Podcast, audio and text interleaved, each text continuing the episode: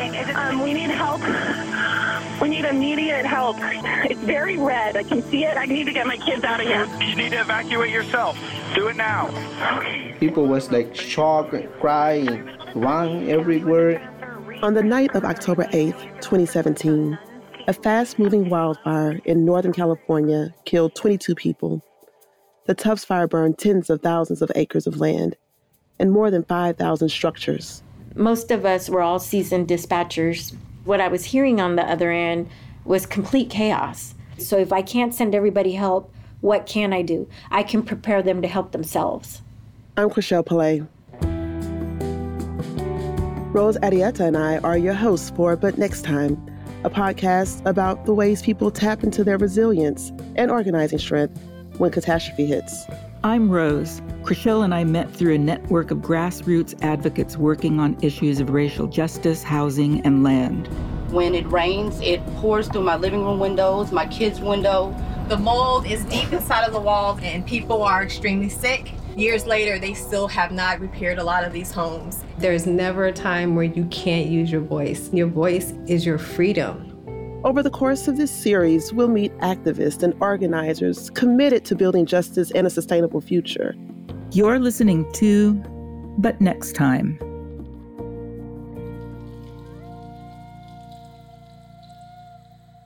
In October of 2020, Chrishelle and I got on the phone to regroup.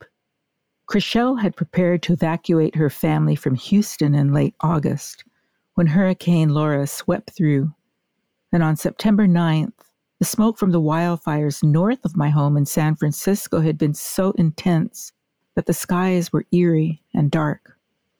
Unbelievable. I could not imagine to wake up and have the day be night. Everything was red, looked like Mars. In Houston, we were watching Hurricane Laura, and it just missed Houston by a hair the people in Houston, especially those folks that are the most vulnerable, really have PTSD when it comes to any type of tropical storm activity coming our way. Just watching my kids, is it going to be like it was for Harvey? Or is it going to flood in our house? When we started this podcast, we wanted to focus on how disaster affects communities that have already been marginalized. Then COVID happened. We had to focus attention on what each event could teach us without letting the chaos take over.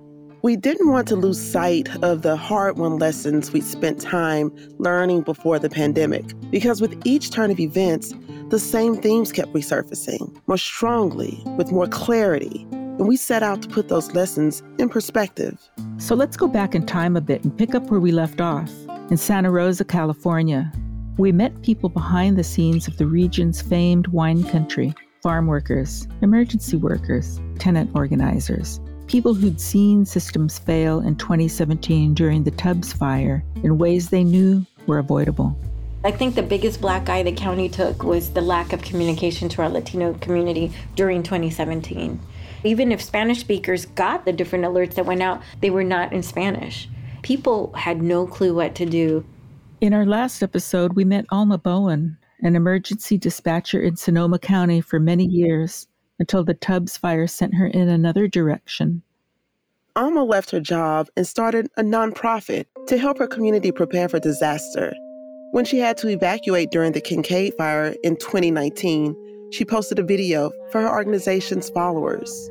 We just had to evacuate the evacuation center in Healdsburg. If you are in the process of evacuating, be safe out there. She and others she worked with have been in many conversations with aid organizations. The American Red Cross had zero volunteers that were fluent or even knew Spanish to any degree. So, how do you talk to each other? Unlike in 2017, they were allowed to set up a Spanish language information table at the Red Cross Evacuation Center and made sure that there were friendly faces that spoke Spanish right up front to greet people coming in. Alma remembers what she saw as farm workers and their families arrived seeking aid in 2019. Most of them had been working all night because as soon as that fire hit, most of the vineyard management companies wanted their, their grapes picked. It was the end of the season. They didn't want to lose their crops. Alma told us that local nonprofits staffed information tables at every shelter that's who you're going to want servicing your community. The people that already know what that community needs. We have relationships of trust. that you can't build just because you pop up your little sign in front of something. We're talking with the Red Cross because our hope is that it just becomes part of what they do. Local agencies made some headway connecting Spanish speakers with disaster information and resources, and the county hired a Spanish speaking public information officer. But the problem was bigger than that. Many farm workers in the region do not speak English or Spanish. They speak indigenous languages. Lo malo es que no daban las lenguas indígenas. Ahí lo que no saben la gente es que hay más comunidades, otras lenguas como mixteco, zapoteco, chatino, y, y cómo una persona indígena, una mujer, un niño puede sobrevivir cuando hay un desastre.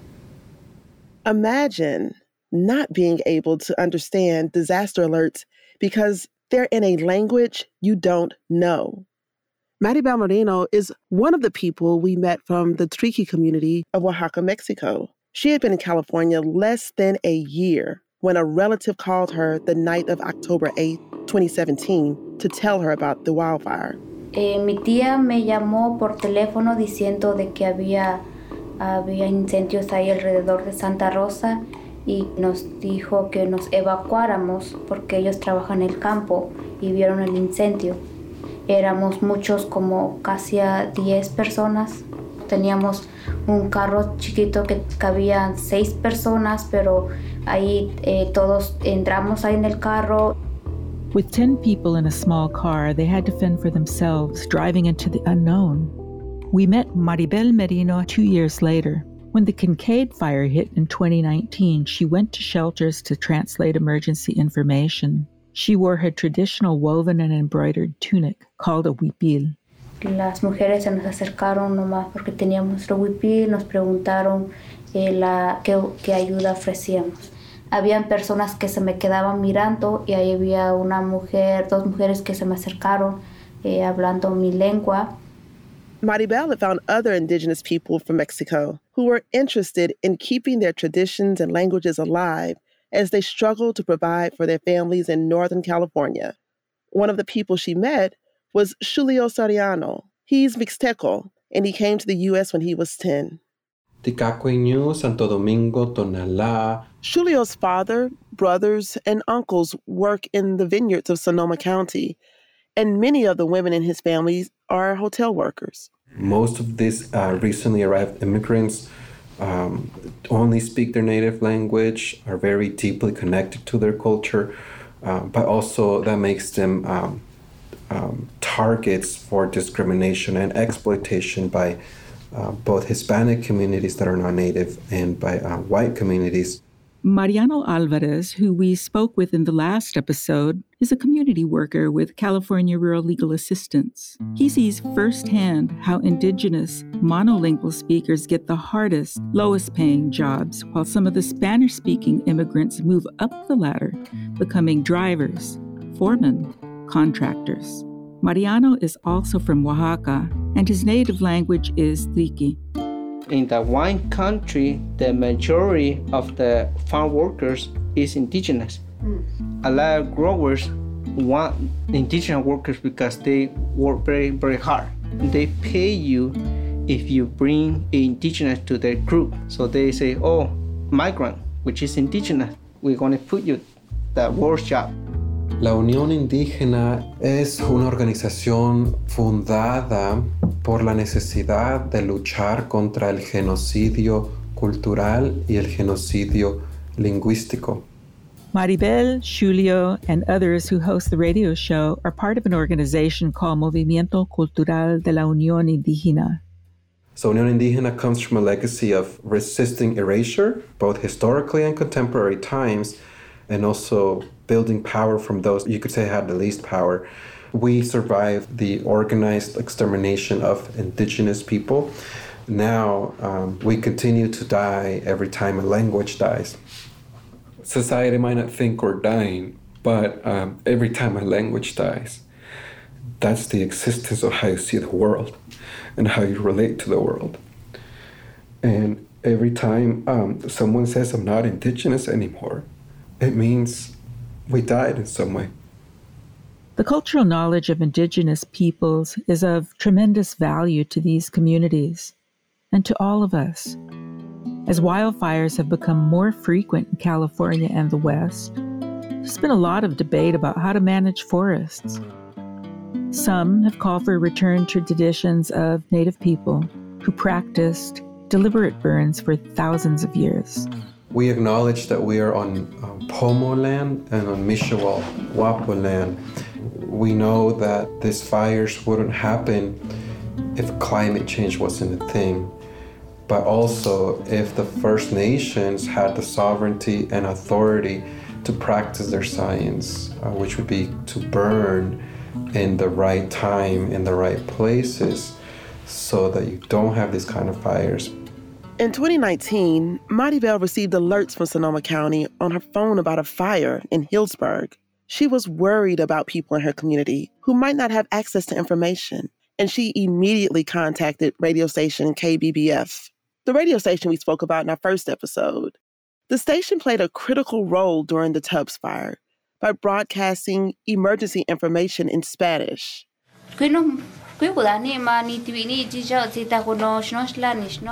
Sí, también estuve traduciendo algunas alertas o donde estaban las alertas, donde las personas eh, tenían que evacuarse o tenían que estar listos.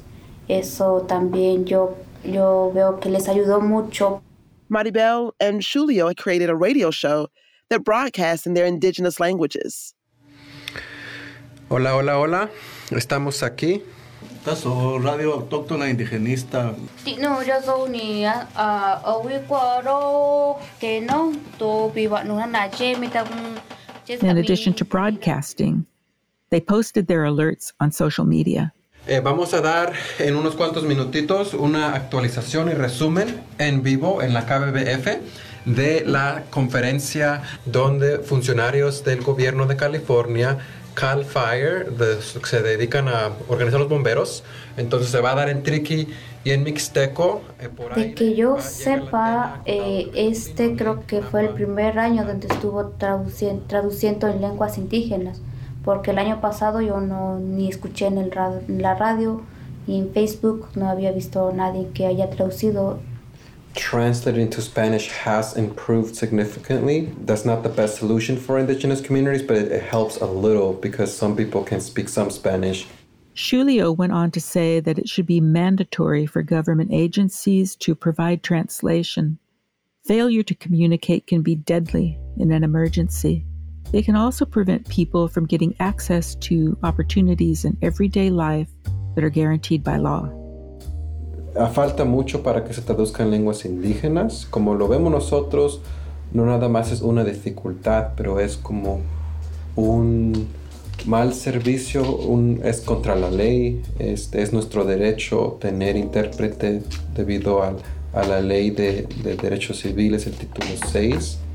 We see it as a, a deadly negligence that violates the Civil Rights Act. It's just a moral right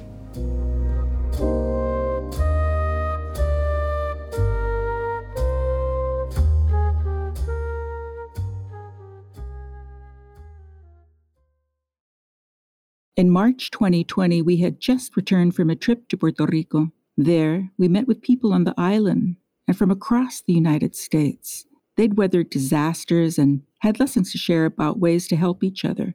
Right after we got back, the COVID 19 pandemic confined many of us to our homes. Wine country was still reeling from the wildfires, and now there was a new disaster to deal with. No one had been prepared for a global pandemic.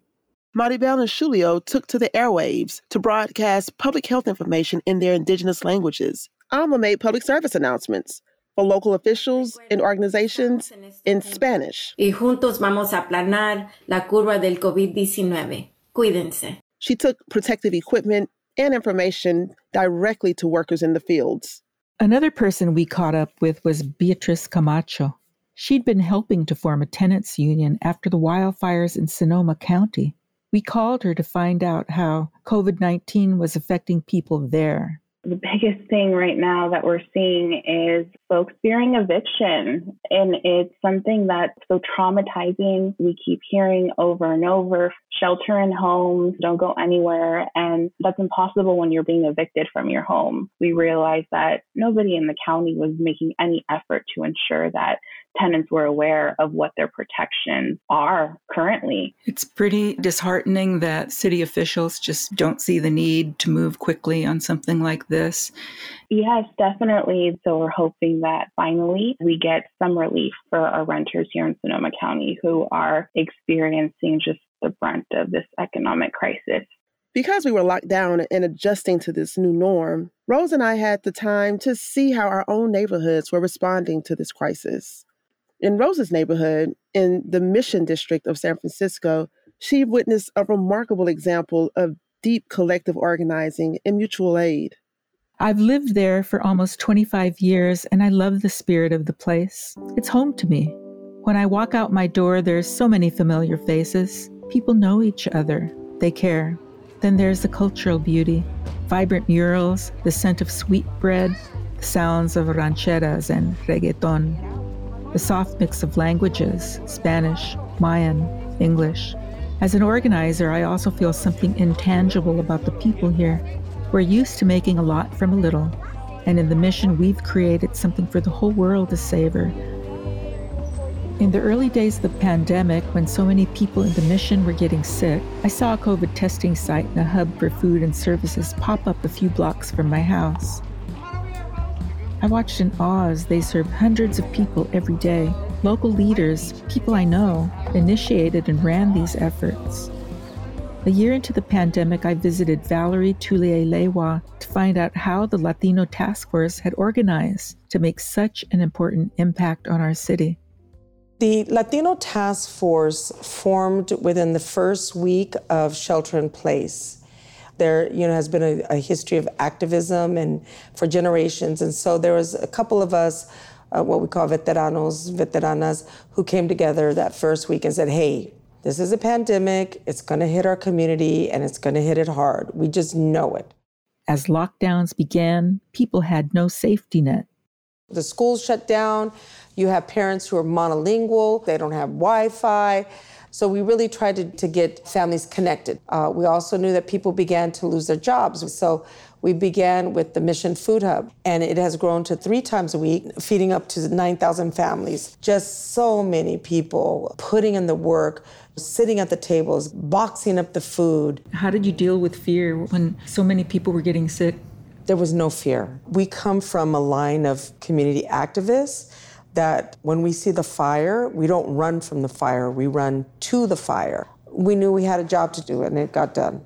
Valerie explained that the Latino Task Force, 32 nonprofits in all, didn't just happen. It's the result of decades of work, relationships, and sophisticated political advocacy. An essential services hub helped thousands of people with rent relief, legal services, filing their income taxes, applying for jobs, and affordable housing. We also developed a trilingual website. It is in Spanish, Maya, and English. We have a large Mayan population here. I want to acknowledge that the city did not know how to communicate with our community. I so appreciate what you just said. Over Zoom, Chrishelle joined our conversation. I'm actually in Houston, Texas. Oftentimes here in the South, we look to California as like the utopian place of where everything is much better than it is in the South. So I really appreciate uh, you raising that. So you're in Houston?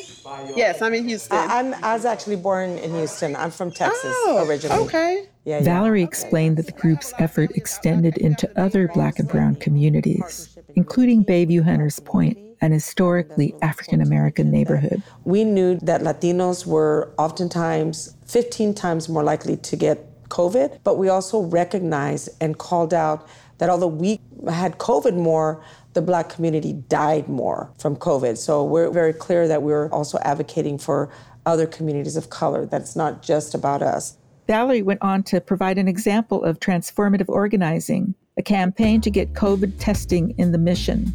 Until November 2020, 70% of the testing in San Francisco had been done miles from there. Most testing happened in the Embarcadero, a touristy, upscale part of the city. So the testing wasn't reflecting the reality in the city. The infection rate at the Embarcadero site was about 2%. In the Mission District, it was 14%, the highest rate in the city. Other black and brown communities also had rates four or five times higher than the Embarcadero site. One thing that I think has always been a problem is that we are not listened to. Our stories are not validated.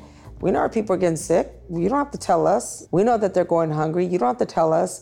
But we still needed that data. UCSF wanted to conduct a study in the mission, and they had to work fast. The Latino Task Force knew this partnership could be really valuable but they wanted it to happen on their own terms. Because oftentimes, you know, institutions come and study the hell out of communities of color and then they do their PhD or their paper and then they move on. And we said, no, no, no, you are going to report back to us what you find. That's true in so many ways. Doctors, researchers, academics, policy experts, with their training and education, need reminding that they work in the service of others.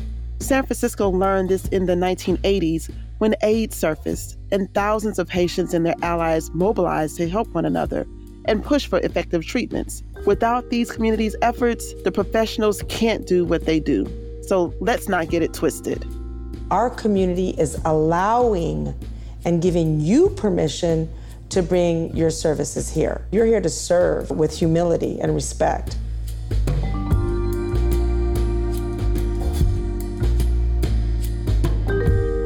Good morning. Good morning. We start testing at 10 and probably end at 3 p.m. today? Comenzamos a las 10 uh, y terminamos a las 3 con las pruebas. Okay, so let's face the east. Everyone turn to the east. The sun rises every morning to tell us that we have a new day of life. El sol sale todas las mañanas para dejarlo saber que hay otro día de vida. I ask for everybody to take a deep breath in and a deep breath out. For the community to be vulnerable, for the community to stand in line, for a test, for food, for services. That's saying, I feel safe here. I trust you here. You speak my language here. You welcome me here. Ahora vamos a tener a dos uh, personas en cada mesa. Um, and they'll be signing up uh, people as they walk. Y van a estar registrando personas cuando, cuando. When the task force began the COVID survey in the mission with UCSF, there were plenty of hurdles. Task force organizers knew an online survey wouldn't accurately reflect the reality of their neighborhoods. They needed to go door to door, but it was only six weeks into the shelter in place, and the disease experts and city bureaucrats believed no one would answer the knock. These were organizers who had worked on campaigns, done field work, and phone banking. In four days, 450 people knocked on 1,400 doors within one census tract. They approached each door as many as five times. Using a buddy system and iPads, they registered people for COVID testing appointments at a local soccer field or school. As a result, 4,200 people came out for tests. The data gave them everything they needed to know. All the people who tested positive were people of color. Most of them didn't have the option to stay home, they had to work. A third of their households brought in under $50,000 a year in one of the most expensive cities in the U.S. Collecting this data was not an endpoint for the task force, it was a beginning and a way to leverage more resources for the community. As soon as you know you're positive, we take care of all your basic needs. That way you can stay home. If you have, you know, eight in your household, we'll bring you two food boxes, whatever you need. The task force went on to do 70,000 COVID tests in the southeast sector of San Francisco for predominantly black and brown communities. If they hadn't pressed for that, the reality of the pandemic in the city would have been hidden, and the response would have been much less equitable. When vaccines became available, the task force was responsible for tens of thousands of shots. COVID has taught us so much. What I think is important to share about the Latino Task Force is that we're not going to just criticize you. We are going to give you a plan of action, the solutions that we need in our community. You just back it up with some resources. We'll back it up with our resources. We got plenty of people power, we got plenty of heart, we got plenty of, of grit. The Latino Task Force not only leveraged millions of private and public dollars to help people in the mission survive a pandemic, they maintain local control of those resources by demanding respect and refusing to compromise. When organizers do that right, they can protect not only their communities, but their entire cities. They changed the way large institutions and government agencies operated this time. In our next episode, we'll head to my city, Houston, where our response to the pandemic was very different. There, a clash of state and local politics undermined the effort to control the spread of COVID. But everything we learned when recovering from Hurricane Harvey taught us how to leverage our legal rights and the power of the ballot box.